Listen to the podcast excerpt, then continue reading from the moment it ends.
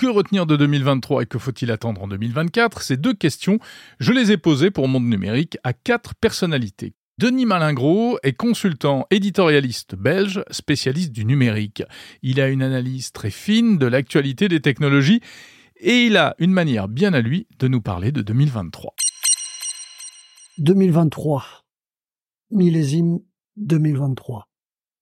Quand on réfléchit à cette année sur le plan technologique, je voudrais citer Balzac pour la résumer, la résumer en, trois mots, dirais-je. 2023 sur le plan technologique, c'est en quelque sorte la banalité du sublime. C'est l'année durant laquelle, bien sûr, nous avons eu la version 4 du fameux ChatGPT, la version GPT 4, qui reste à ce jour, euh, malgré les atermoiements Google et les illusions marketing euh, qui nous sont offertes, la solution d'intelligence artificielle dite générative, plus spécifiquement textuelle, bien que le multimodal soit un enjeu qui euh, reste la plus puissante. Par banalité du sublime, j'entends cette idée que nous avons eue dans les mains le 30 novembre 2022, il y a désormais un peu plus d'un an, cet outil extraordinaire qui n'était pas en soi une nouveauté venue de nulle part, mais qui faisait l'événement par le fait de se rendre accessible ou d'être rendu accessible au plus grand nombre. Ce qui avait été expérimenté dans les laboratoires devenait désormais accessible pour tout un chacun, pour les quelques 5 milliards de personnes ayant aujourd'hui accès à Internet. Ce qui nous rappelle d'ailleurs qu'il nous reste encore quelques 3 milliards de personnes à connecter. Les premiers jours, 5 jours ont amené un million d'utilisateurs.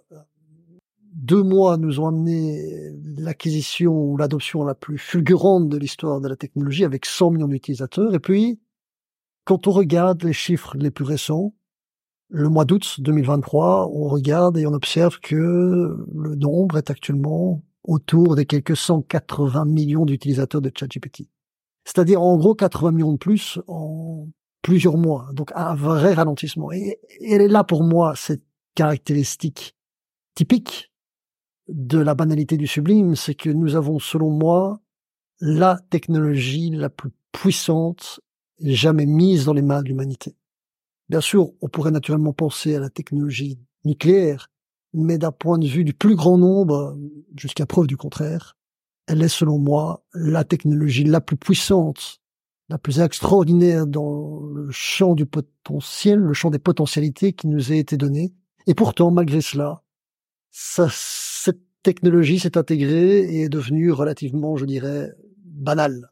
Banale et peut-être un petit peu trop technique encore que pour voir le plus grand nombre s'en saisir. Ce sera d'ailleurs l'un des enjeux pour 2024 et au-delà, c'est de rendre plus accessible cette technologie euh, dite d'intelligence artificielle générative avec non plus juste de l'unimodal en texte, mais du multimodal avec texte, images, photos, vidéos, peut-être son également, avec des solutions d'ailleurs qui ont déjà été développées hein, chez Microsoft, chez Google, euh, et d'autres probablement qui, dans les mois et années qui viennent, essaieront de rendre accessible au plus grand nombre euh, cette technologie. Donc fondamentalement, cette année 2023, sans surprise, elle a été marquée par l'intelligence artificielle, mais elle s'est caractérisée par cette forme de banalisation du sublime, avec un usage désormais ancré dans l'usage, dans les usages d'un nombre relativement limité de personnes, eu égard à la population connectée, et qui euh, probablement gagnera en popularité à l'avenir.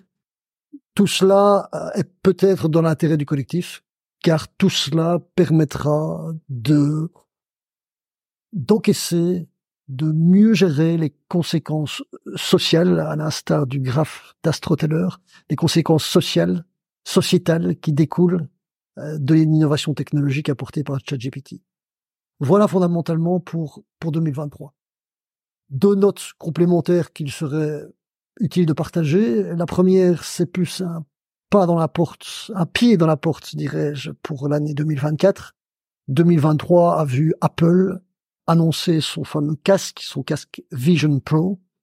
On peut penser que l'ordinateur euh, ayant une histoire qui consiste à être passé de la cave au salon, du salon à la poche, la suite de l'histoire, de la grande histoire, voudrait que désormais l'ordinateur se rapproche des sens et que donc la, promesse, les promesses autour des technologies dites de réalité virtuelle, augmentée ou mixte, on peut penser que même si l'adoption est probablement plus lente que l'idée qu'on s'en est faite, que nous allons progressivement aller dans cette direction et que le produit qu'Apple sortira début 2024 pourrait être une forme de, de moment symbolique, de moment charnière, certes cher et peu accessible, mais qui, euh, qui va donner probablement une nouvelle impulsion.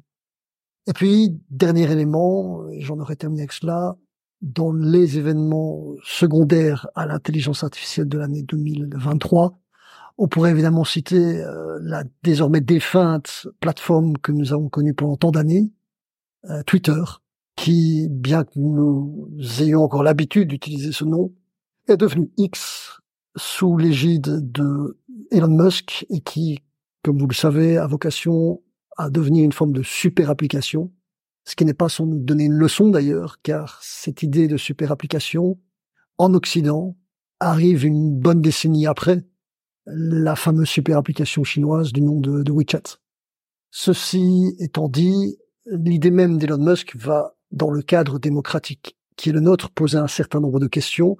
Peut-on, d'un point de vue de la protection des données de la vie privée, euh, imaginer une application qui, en quelque sorte, phagocyterait toutes les autres et, quel enjeu, quelle question ça poserait? Voilà une deuxième actualité secondaire qui, pour les mois et années qui nous occupent, eu égard au pédigré euh, d'Elon Musk, pourrait euh, poser des questions et des enjeux importants. Voilà. Bonne année 2024 à tout le monde et que l'histoire se poursuive.